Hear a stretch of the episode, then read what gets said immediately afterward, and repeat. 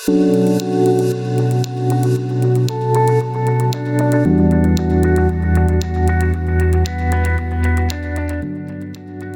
budeme mať citlivejších manažerov a budeme mať ľudí vo firmách, ktorí budú viacej v kontakte sami so sebou, tak budeme, ja verím tomu, že budeme mať lepšie vedenie tých firiem a to môže mať veľmi pozitívny dopad na všetkých zamestnanec, ktorý vie si dávať pozor na svoje hranice, naučí sa vlastne pracovať so svojím, so svojím zdravím, so svojím telom, tak je dlhodobo vlastne pre tú firmu určite výkonnejší a prínosnejší ako človek, ktorý rýchlo sa vypáli a mala som aj terapeuta, ktorý viedol moju integráciu celý čas, čiže bola som vlastne pod dohľadom odborníka, ktorý mal veľmi veľa skúseností s psychedelikami. Pekný deň, milí poslucháči. Moje meno je Simona Hanová a vítam vás pri počúvaní už v poradí 114. epizódy podcastu Na rovinu o podnikaní. Dnes sa budem rozprávať s organizačnou psychologičkou a zakladateľkou platformy Under the Apple Tree, ktorá sa venuje prevencii v oblasti duševného zdravia a ktorá pomáha týmom a jednotlivcom k vedomejšiemu životu v práci. Kristinou Pomoty. Tak Kristina, vítajú nás. Ďakujem vám pekne za pozvanie. Ja musím povedať, že na dnešný rozhovor eh, som sa obzvlášť tešila, a podľa mňa bude aj veľmi zaujímavý, keďže ty sa venuješ okrem pomoci firmám nastaviť si nejaké to zdravé prostredie, zdravé vzťahy, aj výskumu v oblasti rozšírených stavov vedomia a psychedelik pri liečbe duševných ochorení. Takže myslím si, že aj naši posluchači sa majú dnes na čo tešiť.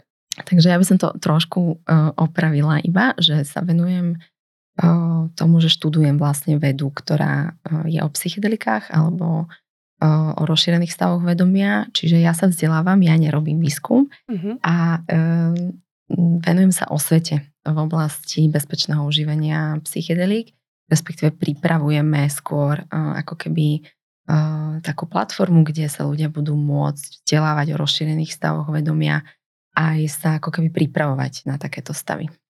Uh-huh. Tak ja si myslím, že aj keď sa nevenuješ úplne výskumu, že, že to bude veľmi zaujímavé, že uh, naozaj, že naši posluchači, na, kde sa majú fakt na čo tešiť, a ja už sa teda fakt teším, ale prejdeme vlastne k tomu až v druhej časti. Poďme teraz trošku tak pekne po poriadku. No úplne tak na úvod sa opýtam, že, že ako sa dnes máš, s akou emóciou si dnes prišla do tohto nášho štúdia? S výbornou, s výbornou emóciou som prišla, bola som e, cvičiť ráno box ktorý som začala robiť asi mesiac dozadu. A mm, nabíja ma to, veľmi ma to nabíja energiou a som unavená, lebo som to dva týždne nerobila, takže teraz um, som sem prišla s takým, že tu si idem posedieť na tejto stoličke, celkom sa teším na tento rozhovor. Tak e, verím, že si trošku pooddychuješ. Ten box je v rámci nejakej takej psychohygieny, work-life balance? Úplne, pretože celý život som robila pohyby typu yoga a balet a Uh, veľmi si prípadám vtipná na tom boxe, ako tam prinášam tie moje jogové uh, pózy, takže aj pre všetkých ostatných je to celkom zábava. A um, je to pre mňa úplne niečo nové, úplne nikdy v živote som sa takto nehýbala, takýmto, takýmto spôsobom.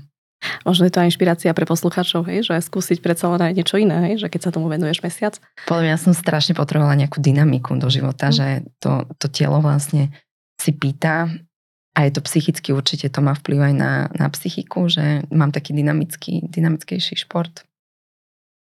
Uh, to som si napríklad ja hovorila na, na poslednej hodine jogy, ktorú tiež veľmi rada cvičím, ale som si povedala, že asi by som fakt povedala niečo dynamickejšie, lebo stále tie myšlienky stále nejak prichádzali a na tej mm. joge som rozanalizovala uh, asi celý život, aj celú prácu a že, že možno to dynamické cvičenie je také, že človek trošku viac vypne. No.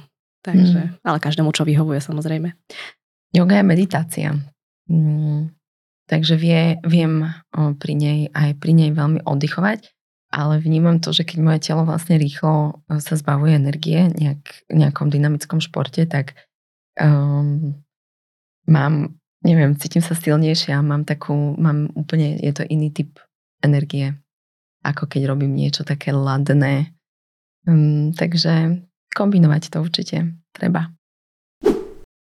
Ty si založila spoločnosť Under the Apple Tree, ako som už v začiatku spomínala. čomu sa tá spoločnosť venuje? Ja som to len tak v skratke povedala, keby si to možno tak vysvetlila mm-hmm. podrobnejšie.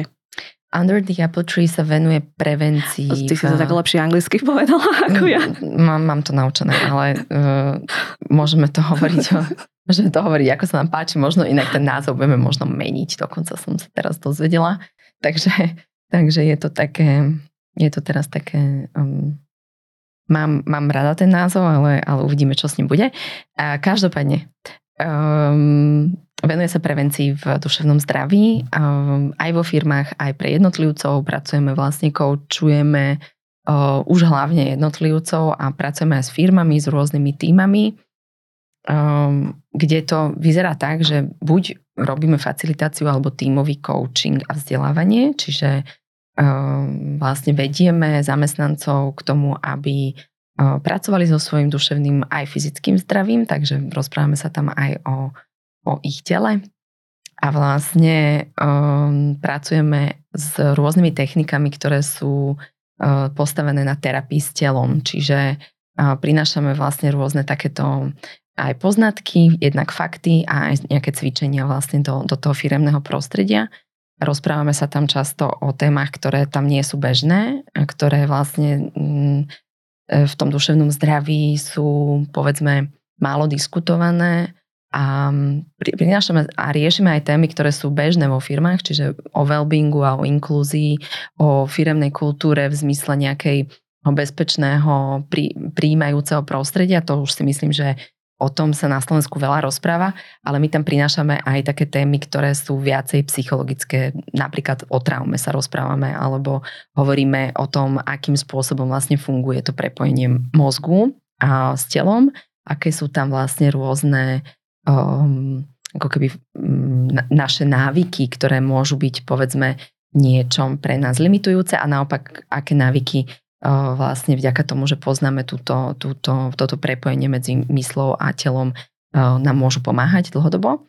A potom uh, pracujeme s manažérmi, čiže robíme coaching rôznych lídrov vo firmách, vedúcich pracovníkov, CEOs, HR vedúcich, ktorí vlastne s ktorými pracujeme vlastne na takých aj strategických otázkach, eh, čo sa týka um, ich zamestnancov a potom sa vlastne, a teda najmä ich duševného zdravia, wellbeingu a potom uh, koučujeme vlastne zamestnancov, ktorí sú v, buď v, vo firme, čiže prídu k nám cez tú, cez tú um, partnership s tou firmou, alebo vlastne prichádzajú ako jednotlivci za nami.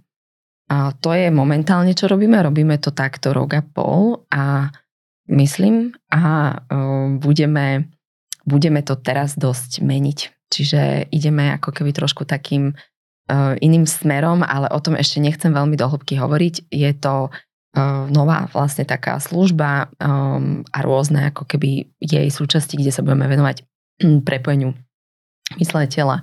Budeme sa venovať aj otázkam wellbeingu tak veľmi komplexne, um, prepojení medzi ved, vedou a spiritualitou. Budeme sa rozprávať vlastne o rozšírených stavoch vedomia uh-huh. um, a budeme robiť uh, tie rozšírené stavy vedomia v zmysle bez substancií, čiže uh, na Slovensku sú um, psychedelika ilegálne a vlastne jediné, čo sa môžeme, sa môžeme vzdelávať o nich, čiže um, budeme robiť ale také alebo teda skúšať si také návyky a také terapie, ktoré už môžu ako keby byť aj prípravou na rozšírené stavy vedomia. Uh-huh. Premýšľam nad tým, že ako sa to vlastne dá, hej? Že, že vlastne ako keby tie rozšírené stavy vedomia bez tých psychedelik, že ako to funguje? Um, rozšírené stavy vedomia sú dostupné pre nás uh, aj cez meditáciu alebo uh-huh. dýchanie. A uh, aj istá forma meditácie je stále rozšírený stav vedomia. Sny sú rozšírený stav vedomia. V, v istom slova zmysle, keď sa učíme napríklad reflektovať na naše sny a porozumieť vlastne takýmto spôsobom sa spájať so svojím podvedomím. Um, no a potom uh, veľmi s tým súvisí aj to, že uh, harmonizácia tela. Že keď je telo v harmonii, tak dokáže vlastne oveľa rýchlejšie sa spájať s takým zdrojom, ktorý je dostupný aj pri rozšírených stavoch vedomia. Čiže tá harmonizácia tela je niečo, čo môžeme robiť um, v podstate uh, hoci kedy, keď si na to nájdeme dostatočný priestor, len ono to má samozrejme určité, ako keby také, že v tom kontexte toho pokoja, tej prírody, toho odpojenia sa vlastne od každodenného tohto nášho šialeného rytmusu, ktorý žijeme v mestách, tak je to samozrejme veľa jednoduchšie. Takže um, my chceme vlastne aj veľa komunikovať o tom, ako by človek mohol, bežný urbánny človek žiť trošku viacej spätý s prírodou alebo vlastne učiť sa ako keby um, tú prírodu integrovať do svojho života, aj keby som toto možno e, nepovedala takto, že myslím si, že my sme súčasťou prírody, nie sme od, od nej oddelení. A častokrát sa tak aj na to pozeráme a myslím si, že keď zmeníme tú optiku, že ako veľmi vlastne človek je súčasťou prírody a vlastne je, je vyšiel z nej a bez nej by tu nebol, tak e, je to veľmi, veľmi to mení vlastne aj ten pohľad na to, ako pracujeme alebo akým spôsobom vlastne chodíme do práce, ako komunikujeme medzi sebou, aké vzťahy medzi sebou kultivujeme, pardon. Takže um, takú tú ako keby naozaj veľmi um, autentickú, um, autentické prežitie, prežitie te, toho prepojenia s tou prírodou. Uh-huh. Ja to chcete vlastne realizovať, keď som tomu dobre porozumela, jednak vo firmách, ale potom aj v prípade jednotlivcov? Tá, tieto služby budú pre jednotlivcov a určite budeme ďalej pokračovať v práco, s prácou vo, firma, vo firmách. Veľa sa venujeme teraz téme embodied leadership, čiže akým spôsobom vedú, môžu vedúci pracovníci alebo leadership pracovať vlastne so svojím telom a, a cez ten kontakt s tým telom vlastne lepší, byť lepšími lídrami. Uh-huh. A ako teda môžu byť lepšími lídrami?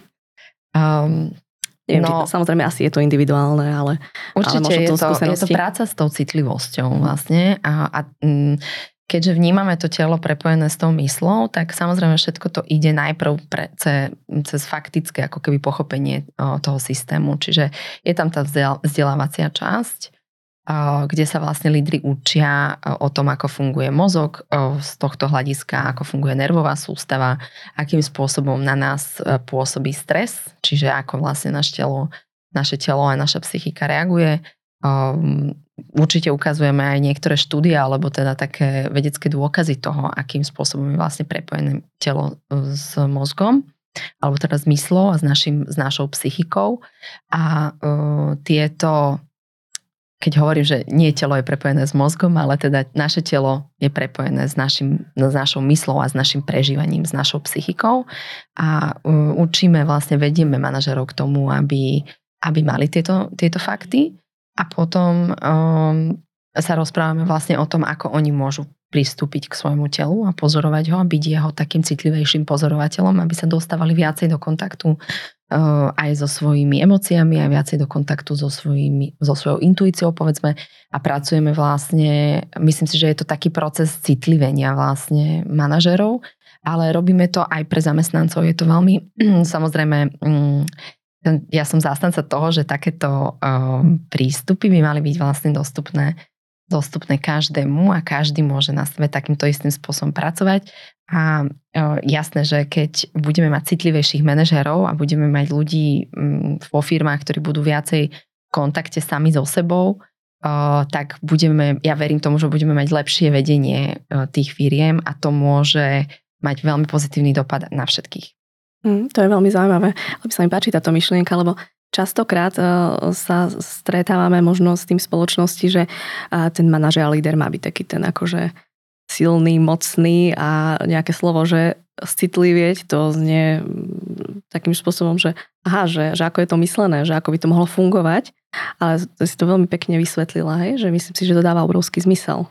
Um, ja si myslím, že vlastne v tej citlivosti, že keď sa dostane vlastne ten líder e, do kontaktu so sebou viac a vie so sebou viacej pracovať, Eh, získa aj väčšiu kontrolu nad svojimi emóciami a aj získa ako keby lepšie porozumenie a hlbšiu empatiu s inými ľuďmi. Čiže toto celé eh, je vlastne súcitné. Eh, ja som vo výcviku s Gáborom Mate a to sa volá, že mm-hmm. súcitné dotazovanie alebo dopytovanie. Veľa, veľa samozrejme čerpám z toho momentálne.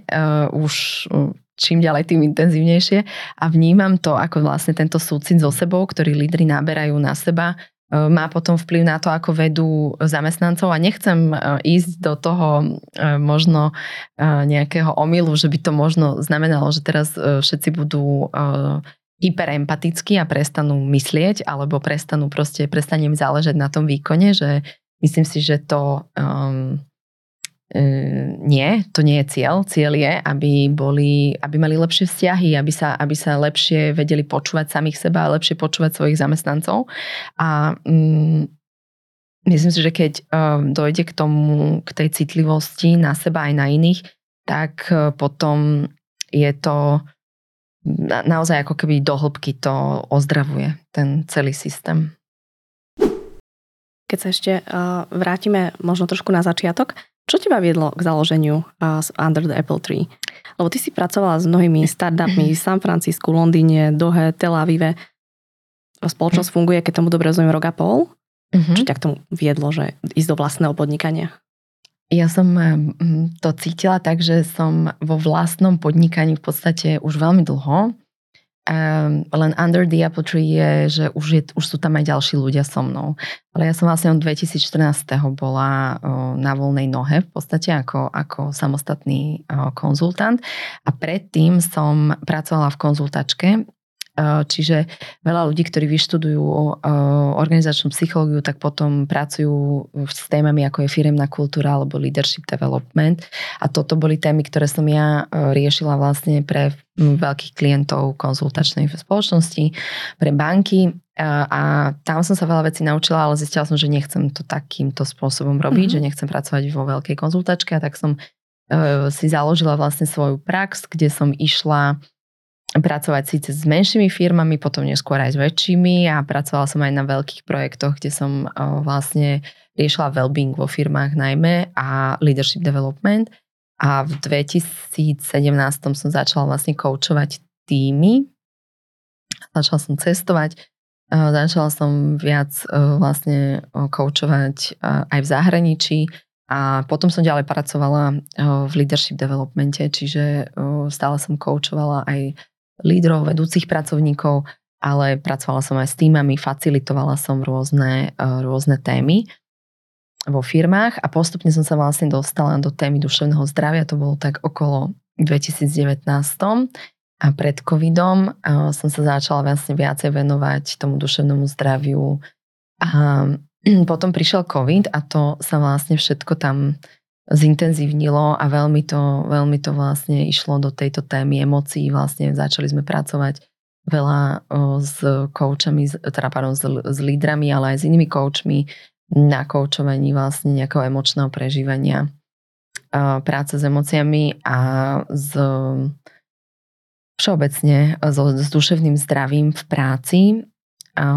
Mali sme tam vtedy myslím si, že to, toto obdobie ešte tak trošku aj trvá, aj keď COVID už nie, ale, ale vlastne tento, tie, táto kvázi trauma z covidu alebo vlastne z toho vyplývajúce nejaké o, pozostatky, tak tie ešte stále ako keby tam sú.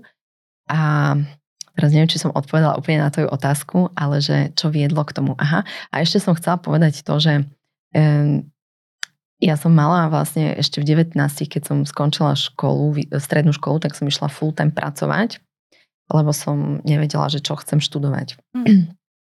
A um, pracovala som 2,5 roka v IBM, z toho časť už bola part-time um, a tam som zistila, že, a to nie preto, že by to IBM uh, robili zle, alebo, alebo ako, ale pracovala som vlastne vo veľkej korporácii a vnímala som tie medzery toho, že vlastne ako sa ľudia tam majú.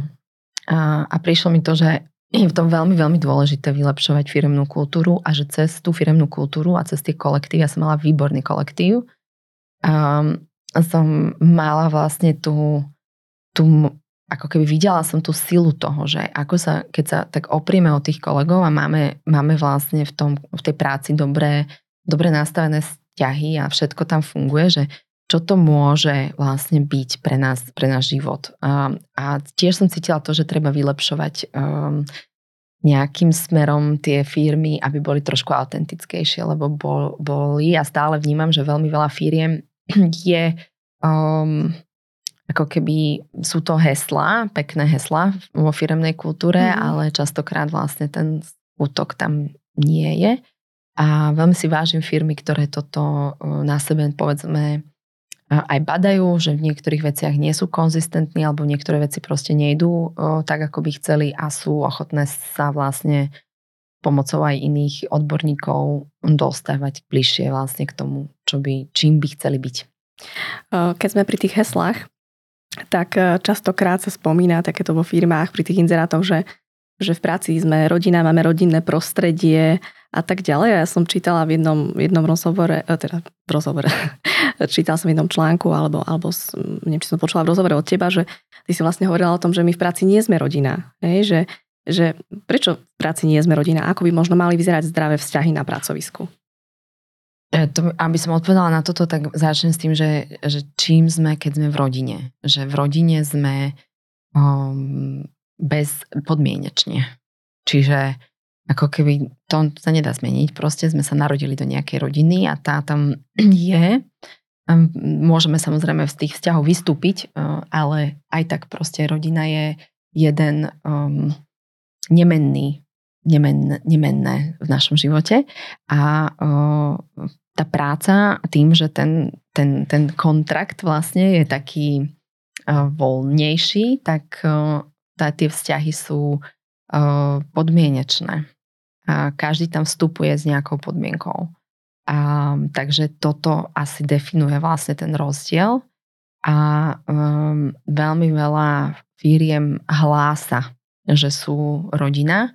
A ja si myslím, že to častokrát možno ani tak nemyslia, len keď si to budeme stále opakovať medzi sebou, že však my sme tu taká rodina, tak to môže, uh, tie slova majú váhu. A tie narratívy vlastne, ktoré si vo firmách sú my sme sa na vysokej škole učili robiť takú metódu, že to sa volá, že participant observation.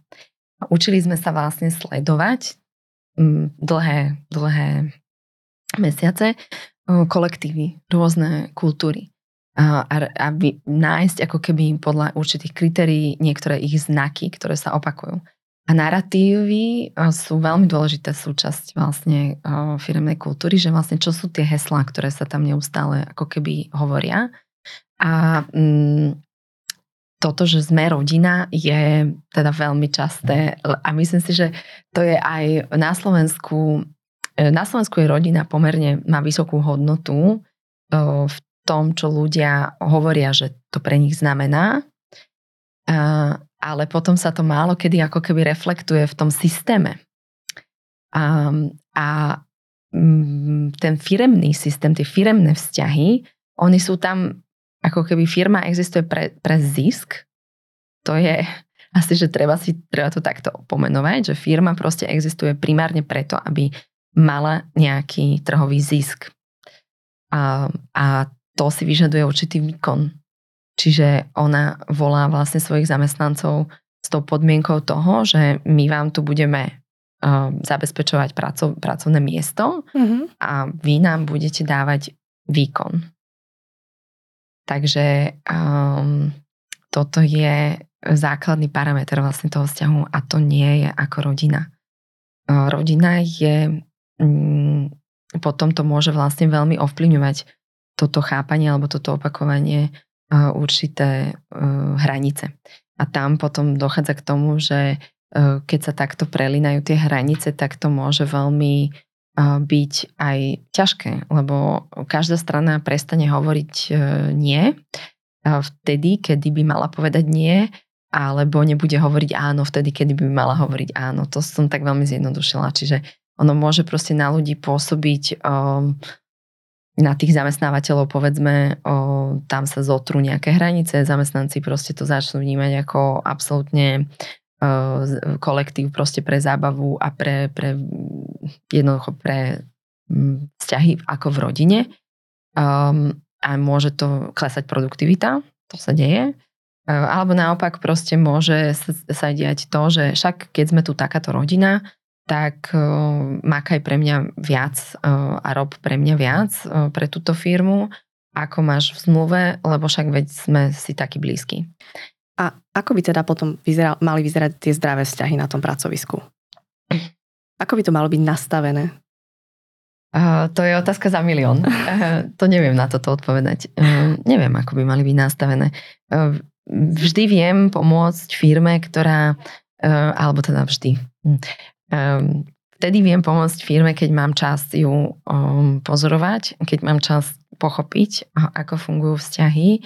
Čiže vždy, keď v nejakej firme strávim už nejaký čas, tak uh, to ide vždy lepšie ten spôsob, ako to robíme, je, že najprv spoznáme vlastne vedúcich pracovníkov.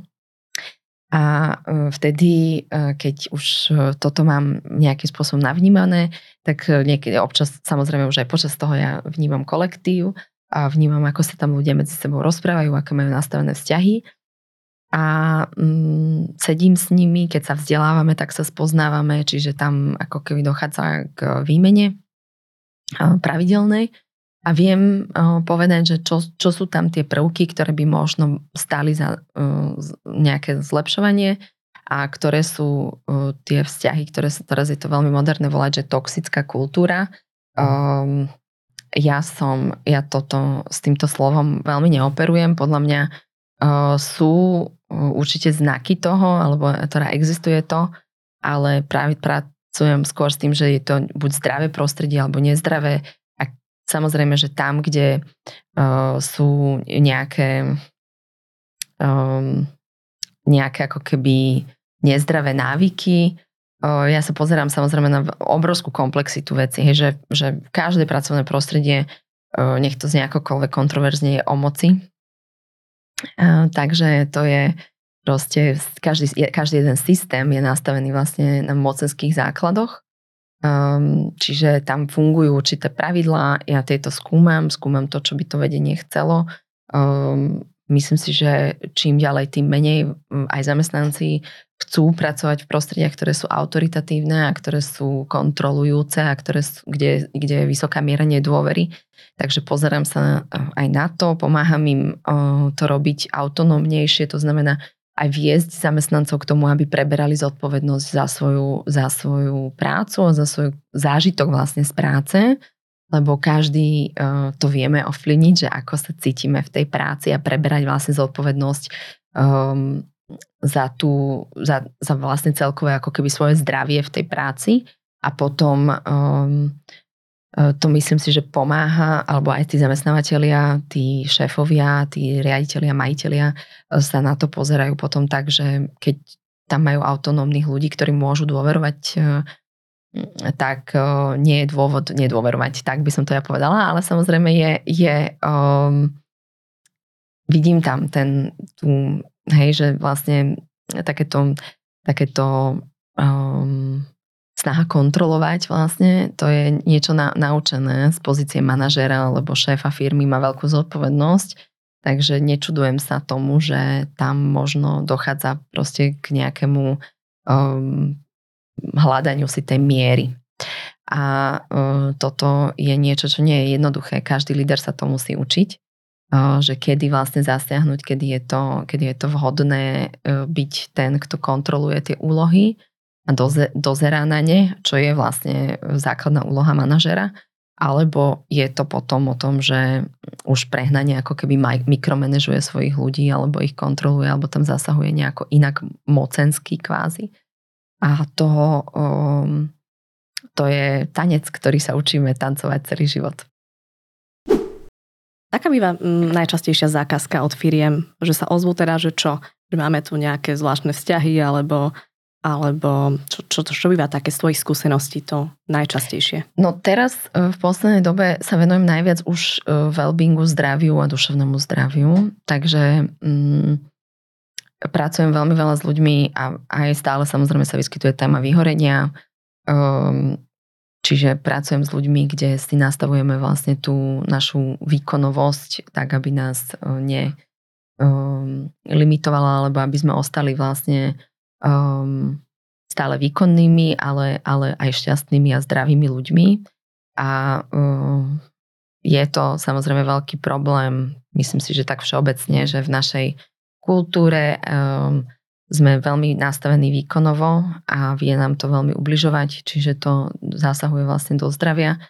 Um, zamestnanec, ktorý vie uh, si dávať pozor na svoje hranice, naučí sa vlastne pracovať so svojím, so svojím zdravím, so svojím telom a tak je dlhodobo vlastne pre tú firmu um, určite výkonnejší a prínosnejší ako človek, ktorý rýchlo sa vypáli kvázi svoje stily, čiže um, dávať si na to pozor a vedieť vlastne s tým pracovať. Myslím si, že takí osvietení lídry, ktorí už toto, tomuto rozumejú, tak e, sú, sú určite otvorenejší e, aj investovať do toho zdravia, pretože im záleží na tom, aby, aby tam boli ľudia dlhodobo spokojní a nechcú tak často ako keby mať takú fluktuáciu alebo nechcú, aby ich ľudia boli často chorí.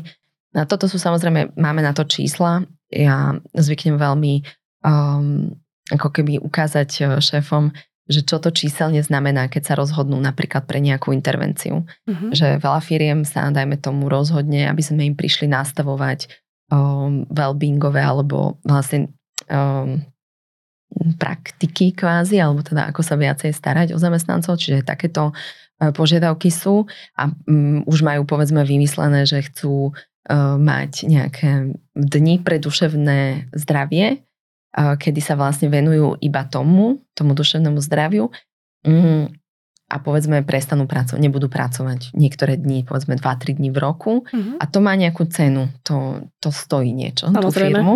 Takže to sa dá vypočítať, že koľko to tú firmu stojí a ako by sa to dalo možno efektívnejšie investovať do toho zdravia, pretože um, ja si myslím napríklad, že e, dať um, nejaké krátkodobé benefity ľuďom, že toto je teraz um, nejaké 3 dní bez práce um, a toto sú nejaké vzdeláva- vzdelávania, ktoré sú pomerne povrchné, lebo tie informácie sa stále ako keby dotknú nás dočasne a potom vyprchajú a nemajú behaviorálny efekt, tak um, je oveľa, oveľa dlhodobo ako keby rozumnejšie investovať do nejakých programov, ktoré vlastne kontinuálne pracujú a podporujú tých zamestnancov v tom, aby prevzali zodpovednosť za to svoje zdravie, aby sami boli ako keby um, tými drivermi toho, ako to, ako to môže vlastne um, byť ideálne pre nich. Hej? Mm. Že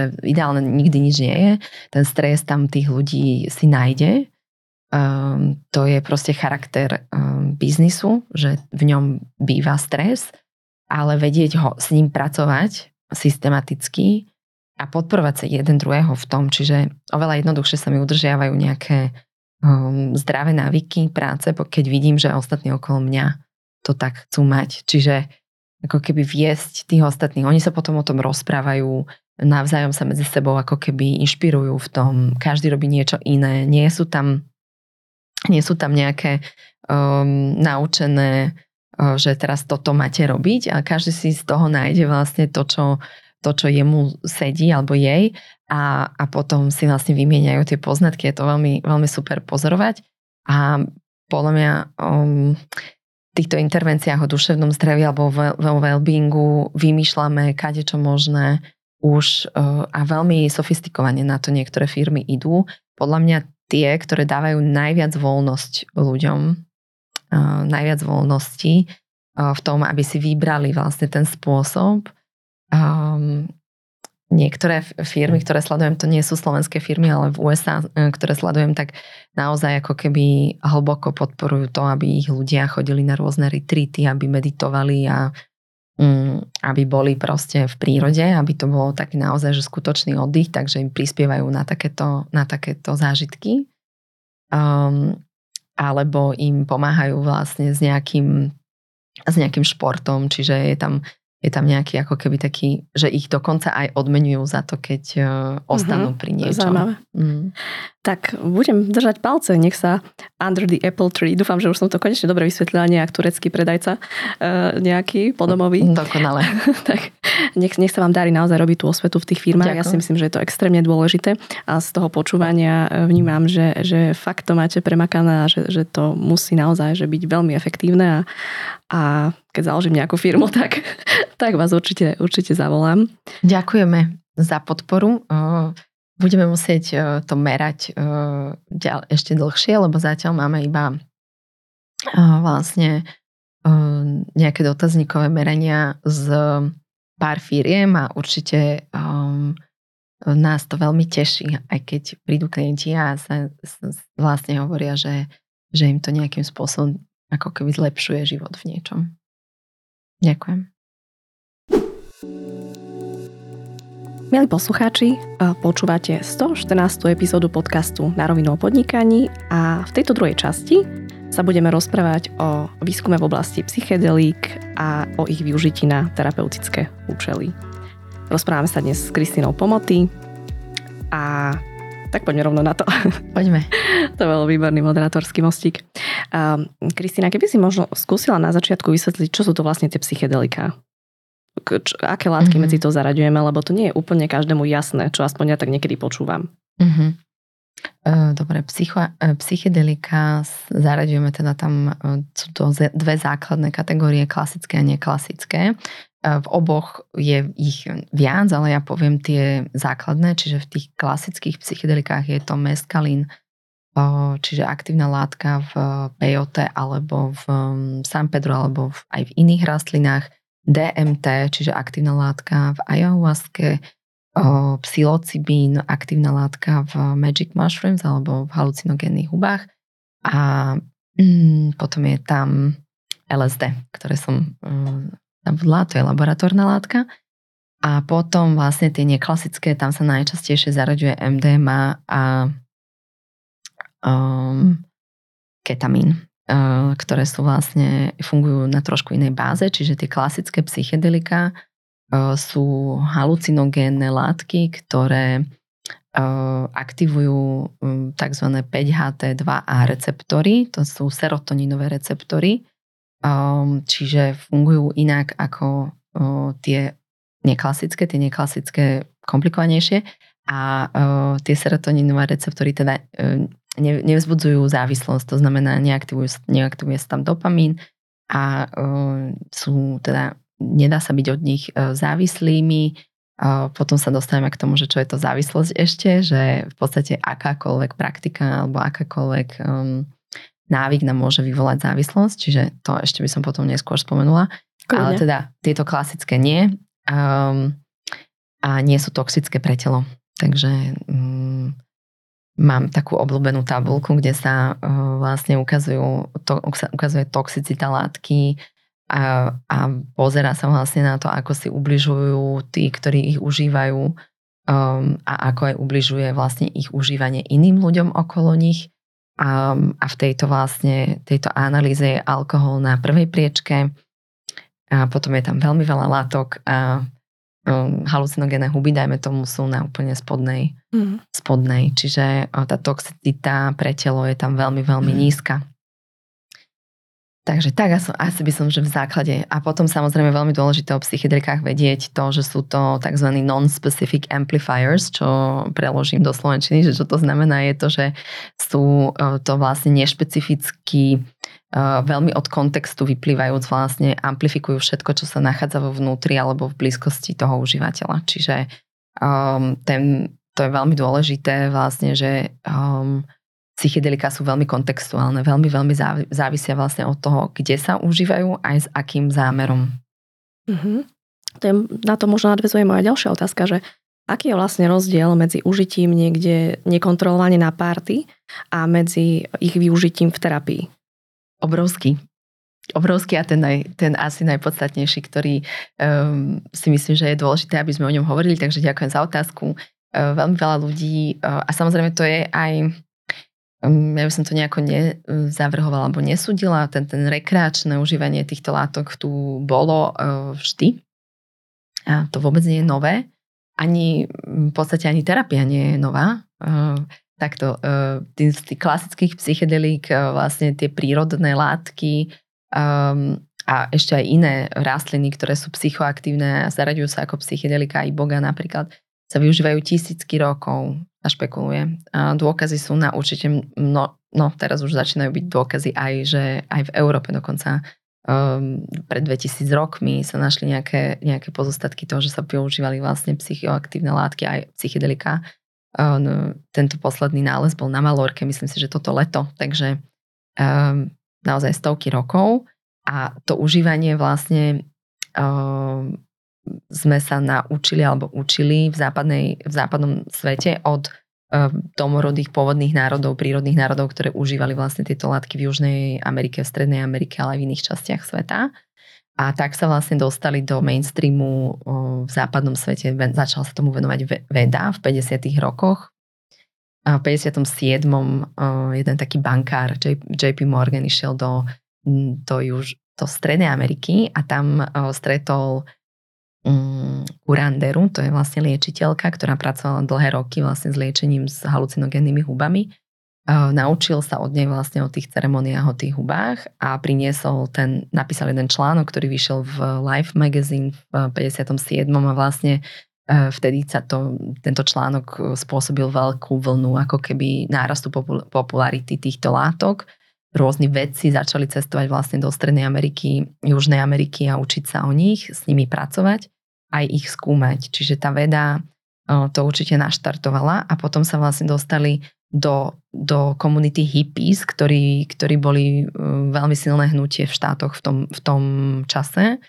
A, a vlastne na konci 60. rokov uh, už Nixon, administrát, vlastne um, vláda uh, prezidenta Nixona začala ako keby tlačiť represívne na tieto, na tieto skupiny, lebo tam dochádzalo k veľkým demonstráciám proti Vietnamu a tak ďalej. Teraz rozprávam celú tú históriu, ale je veľmi, veľmi dôležitá na to, aby sme pochopili, že, že, že vlastne, že čo je rozdiel medzi tým, že zoberiem si tú látku na party a idem uh, to robiť v rámci terapie, že my sme ako keby uh, tie látky naozaj používali uh, historicky a teda vrátim sa späť, že Nixon ich zakázal na konci 60 rokov Eh, prelome 70. 71. OSN vlastne uznalo um, deklaráciu, uh, ktorá vlastne zaradila tieto látky do, do, medzi všetky ostatné uh, vysokotoxické a vysoko, vysoko kontrolované látky, ako kokain, heroín a tak ďalej. A vlastne boli zakázané. Či, čiže to, že boli zakázané, neznamená, že zmizli. Ten výskum ďalej pokračoval v undergrounde, terapia ďalej pokračovala v undergrounde a aj rekreačné užívanie, party, používanie pokračovalo v undergrounde. Tie látky nezmizli. A v tom čase už samozrejme bolo, bolo vynajdené aj LSD. V Čechách sa, dajme tomu, dial veľmi silný výskum, až kým nezakázali tieto látky. Stanislav Grof bol vlastne priekopníkom v tejto oblasti, čiže ten výskum históriu má aj v Európe, aj v USA.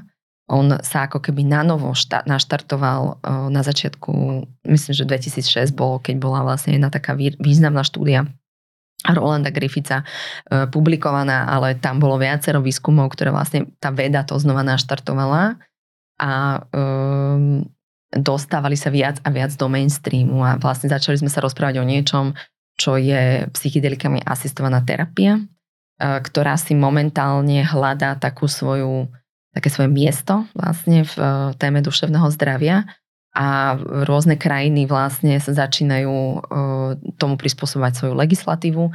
Mm, čiže stávajú sa tie látky dostupnejšie stále viac a viac a tým pádom sú dostupnejšie aj pre ľudí, ktorí ich naďalej chcú používať ako party drogy.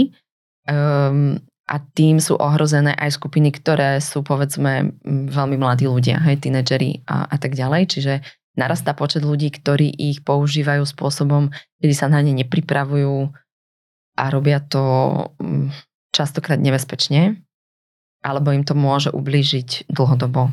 Um, čiže tieto látky sú mocné, majú obrovskú silu, menia naše vedomie a o, tie prírodné národy o, sa s nimi učili.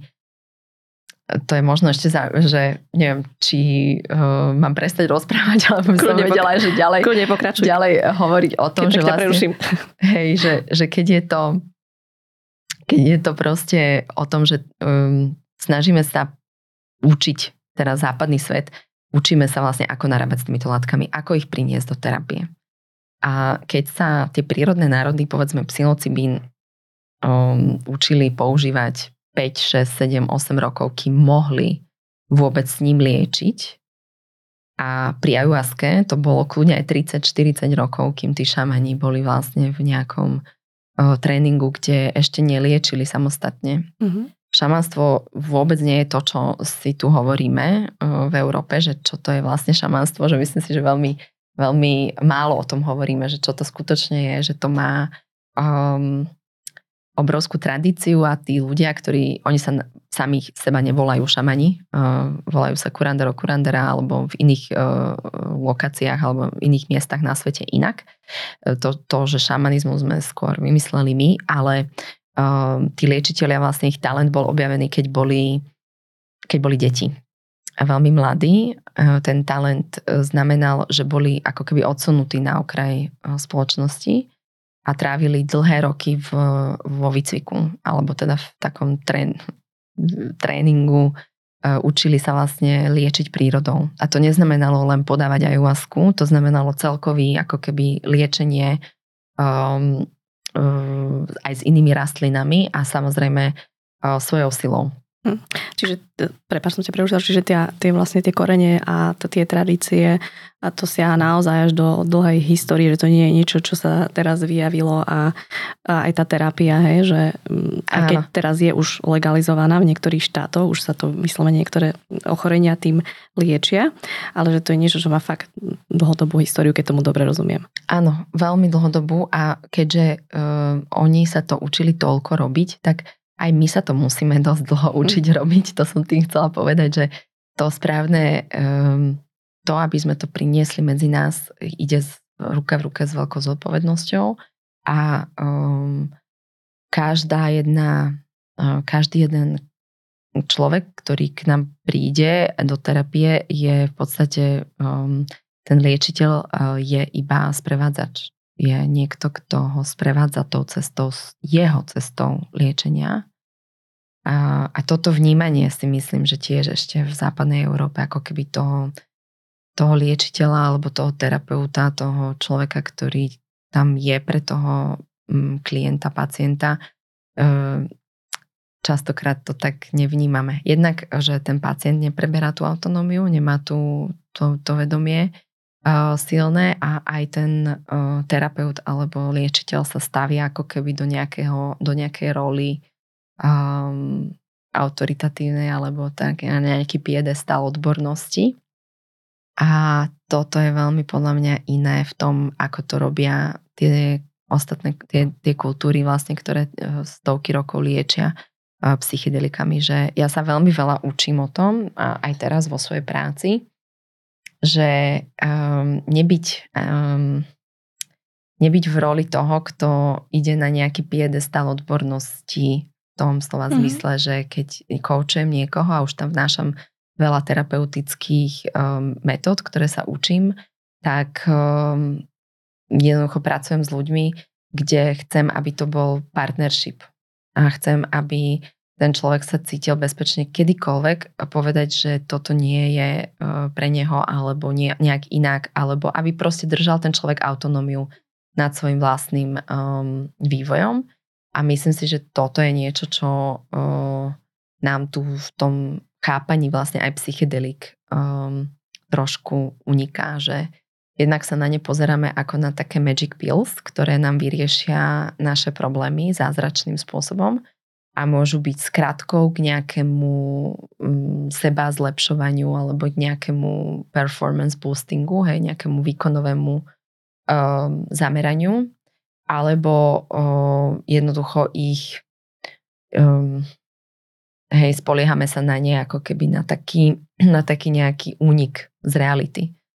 A toto uh, nie je, aj je, všetky, všetko sú to pasce uh, v tom slova zmysle, že um, aj zo psychedelik sa stáva jednoducho taký boom, kde veľakrát tí liečiteľia uh, tie retreaty nemajú skúsenosti, nemajú skúsených facilitátorov, nemajú skúsených um, coachov, uh, nerobia tú integráciu dostatočne uh, do hĺbky a nepracujú vlastne s tými klientami, set, setting, integrácia, k tomu sa asi ešte dostaneme, ale že v zásade je tam veľmi veľa ako keby takého obchádzania toho skutočného hlbokého liečenia, ktoré sme sa vlastne učili. A čo teba viedol vlastne k tomu štúdiu tých psychedelík? Hm. Um, zvedavosť. Mňa, mňa veľmi uh, zaujíma, ako mm, funguje podvedomie a veľmi ma to zaujímalo, že ako vlastne čokoľvek, čo nám otvára ok- okno do podvedomia, je pre mňa proste veľmi zaujímavé z hľadiska mojej práce. Ale potom sa mi stalo to, že som vlastne prišla na to, že jednak som vyhorela a tieto príznaky vyhorenia o, mali, mali o, dopad na to, že som začala chodiť k lekárom a zistila som, že mám o, nezhubný nádor v mozgu, ktorý súvisí s autonehodou, ktorá sa stala veľmi dávno. Čiže mňa zrazilo auto, stratila som čuch a vlastne na tom mieste, kde som mala poranený mozog, vznikol nádor. A mne sa vtedy v tom čase, ale to nie len s týmto zistením, dosť ako keby začal meniť pohľad na, na moju výkonovosť, na moje zameranie na to, že ja som proste bola človek, ktorý utekal z Bratislavy, aby som bola v čo najväčšom ďalšom meste čo najskôr, lebo mi prišla Bratislava nie je dostatočne busy. A teraz uh, utekám z Bratislavy, aby som bola čo najviac v lese. Mm. Čiže um, bola som naozaj ako keby chcela som mať to veľmi rýchle tempo. Mňa to bavilo, mňa to naplňalo, že, som, že mám veľa, uh, veľa, veľa práce a tým, že som mala tú autonehodu a stala sa mi vlastne veľká trauma hlavy, tak e, ja som nežila vo svojom tele. Ja som nebola spojená vlastne s tým, že mám stres. Ja som necítila, čo to je stres. Čiže mm, ja som síce, ten stres prežívala, ale nebola som s ním spojená. Mm-hmm. A prežívala som za tie roky veľa stresu. Naozaj, vedela som si naozaj naložiť, že extrémne množstva práce. Teraz, keď sa na to spätne pozerám, že um, to, bolo, to bolo proste neúnosné. A, a teda som tým vyhorením a tým, tým získaním vedomia o tom nádore uh, zastavila. A bol COVID a ja som mala fakt uh, veľké šťastie, lebo um, zrazu som si to mohla aj dovoliť, že sa tak utišil celý svet. Takže to časovo vyšlo vždy, keď mám nejak, niečo veľké nešťastie, tak potom tam mám v tom nejaké, nejaké uh, šťastie. Tak som sa vlastne zastavila, začala som uh, sa venovať psychedelikám a začali ma zaujímať aj z hľadiska môjho liečenia. Čiže uh, začala som sa pozerať na to skôr, že ako ma tieto látky budú ozdravovať v zmysle aj spojenia sa s mojim telom, spojení sa s tou traumou. Um, čiže ja som vedela, že psychedelika sú látky, ktoré vyvolávajú vlastne tie traumy a vyvolávajú silné emócie z minulosti, silné prežívanie, silné spomienky. Ja som sa chcela dostať do kontaktu s týmito spomienkami, s, s tou autonehodou najmä a teda pochopiť tú traumu, ktorá sa tam udiala. Samozrejme, že sa mi potom som sa dostala do kontaktu aj s inými traumami, ktoré súviseli s mojou rodinou, s, mojom, s mojim detstvom. A vlastne začal sa taký proces, um, žila som v zahraničí, veľa som, veľa som chodila do lesa, veľa som bola vlastne v prírode, veľmi veľa, extrémne veľa. A vlastne stále som uh, bola s ľuďmi, ktorí mali veľa skúseností v tejto oblasti. Mala som šťastie na to, že naozaj uh, títo ľudia mali veľmi veľa vedomostí, veľmi veľa skúseností a mala som aj terapeuta, ktorý viedol moju integráciu celý čas. Čiže uh-huh. bola som vlastne pod dohľadom uh, odborníka, ktorý mal veľmi veľa skúseností s psychedelikami. Aká bola tá prvá skúsenosť? Prekrásna. Prekrásna. Pozor, milí poslucháči, chceme vám len pripomenúť, že v tejto epizóde sa rozprávame o psychedelikami asistovanej terapii. V žiadnom prípade nechceme nikoho nabádať k užívaniu akýchkoľvek návykových látok. Myslím, že moja prvá skúsenosť bola z MDMA a bola, bola v páre a potom MDMA nie sa nepovažuje za nie, podľa niektorých odborníkov za psychedelikum. To je skôr empatogen, to je látka, ktorá vlastne nás spája s inými ľuďmi, ale vie byť veľmi účinná pri, rie, pri liečení traumy. E, keď sa užíva najmä ako keby individuálne v relatívne vysokých dávkach a z, ako, e, je tam proste v určitom, určitom sete tak, um, a mindsete a v settingu, uh, tak, sa, tak môže byť veľmi účinná pri PTSD, pri posttraumatickej stresovej poruche. A tuším, v Čechách je to už, e, by sa to možno, že podarí sa to schváliť, aby to, aby PTSD sa dalo liečiť. MDMA sa myslím si, že zatiaľ teraz nie, nerieši ešte v Čechách. Rieši sa uh, psilocibín a ketamín je legálny. Ketamín uh-huh. je legálny na Slovensku.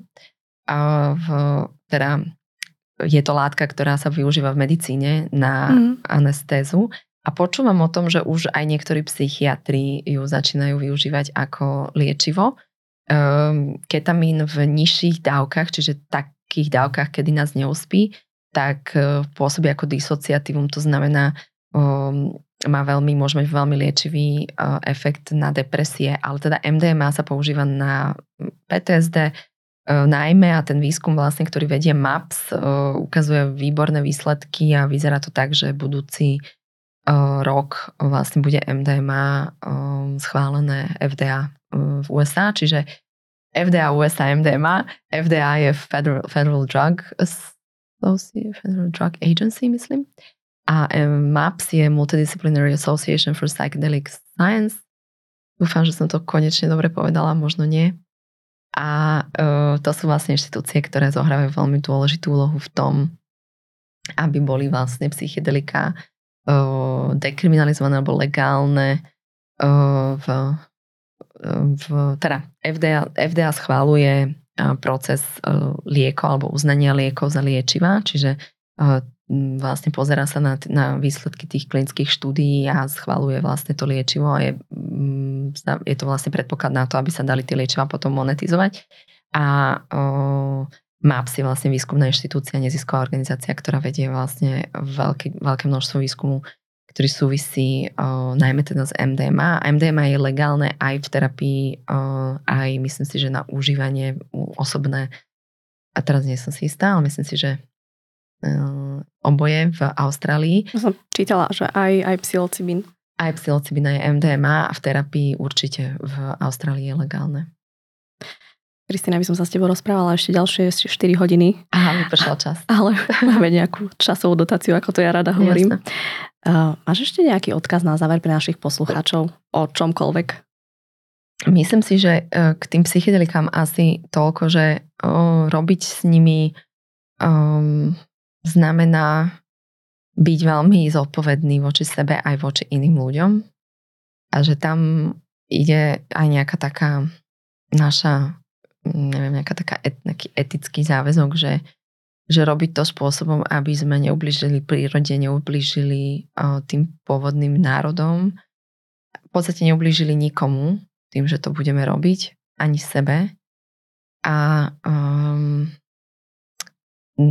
vzdelávať sa o tom. Myslím si, že tu ešte stále je búri nejaká vojna proti drogám ktorá, ktorá je pozostatok uh, starších proste politických uh, udalostí a to uh, nám tiež vlastne ubližuje to, že nepoznáme drogy, že sú tak tabuizované, že vlastne ne, nepoznáme rozdiel medzi tými jednotlivými látkami, čiže otvorenou myslou vlastne. A ešte k tej závislosti som chcela niečo povedať, že veľmi veľa ľudí sa pozerá na ľudí, ktorí sú užívateľia psychedelických látok, ako na závislých ľudí alebo na ľudí, ktorí um, sú, um, áno, že sú to jednoducho drogy, uh, sú oveľa menej teda um, sa na nich dá byť závislými, pretože nevyvolávajú, nepracujú s dopamínom, tie klasické. A uh, dopamín je naozaj v, o návykoch, čiže ako keby dávať si, že závislosť od, môžeme si vybudovať od čokoľvek a myslím si, že, sme, že nám veľmi ovplyvňuje, zaťažuje životy a um, dá sa vlastne ísť na to aj, v, aj voči ostatným ľuďom, ktorí užívajú drogy oveľa, oveľa súcitnejšie. Um, to užívanie psychedelik je úplne iná kategória ako užívanie tých ostatných uh, toxických drog, ale aj tí ľudia, ktorí sú závislí od, od uh, drog, tak uh, dalo by sa súcitnejšie s nimi uh, jednať a hovoriť o nich. A určite. A to isté platí aj o všetkých ostatných závislostiach, ktoré máme, aby sme to netabuizovali tú tému, aby sme o nej hovorili, aby sme jej naozaj skutočne porozumeli. Ja len doplním, že čo sa týka porozumenia tej závislosti, e, výborná kniha je práve od Gábora Matého Vríši hladných vlkov. Mm. Je to vynikajúca kniha, ktorá presne vysvetľuje to, čo ty teraz hovoríš. Ja ti naozaj veľmi pekne ďakujem za rozhovor. Ja som sa dozvedela fakt toľko informácií, že že som taká, úplne som teraz taká nadšená, cítim sa tak obohatene. A, a tak, a ďakujem, že som ťa mohla spoznať aj prostredníctvom tohto rozhovoru. Ďakujem aj ja veľmi pekne za pozvanie, za to, že sme sa mohli zhovárať. Našim dnešným hostom bola dnes psychologička Kristina Pomoty. Ďakujeme, že nás počúvate, sledujete a ďakujeme aj spoločnosti ProSite, a že vytvorila projekt na rovinu, vďaka ktorému vám môžeme prinášať rozhovory z oblasti biznisu, technológií, psychológie a vedy. Počujeme sa opäť o dva týždne. Do počutia.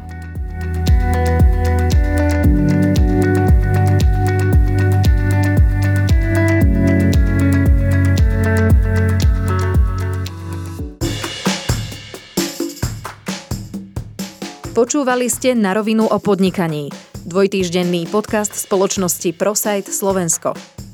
Podcast na rovinu o podnikaní nájdete vo vašich mobilných podcastových aplikáciách alebo na streamovacej službe Spotify, ale aj na webe www.narovinu.online. Strich a produkciu zabezpečila spoločnosť Button Media. Do počutia o dva týždne.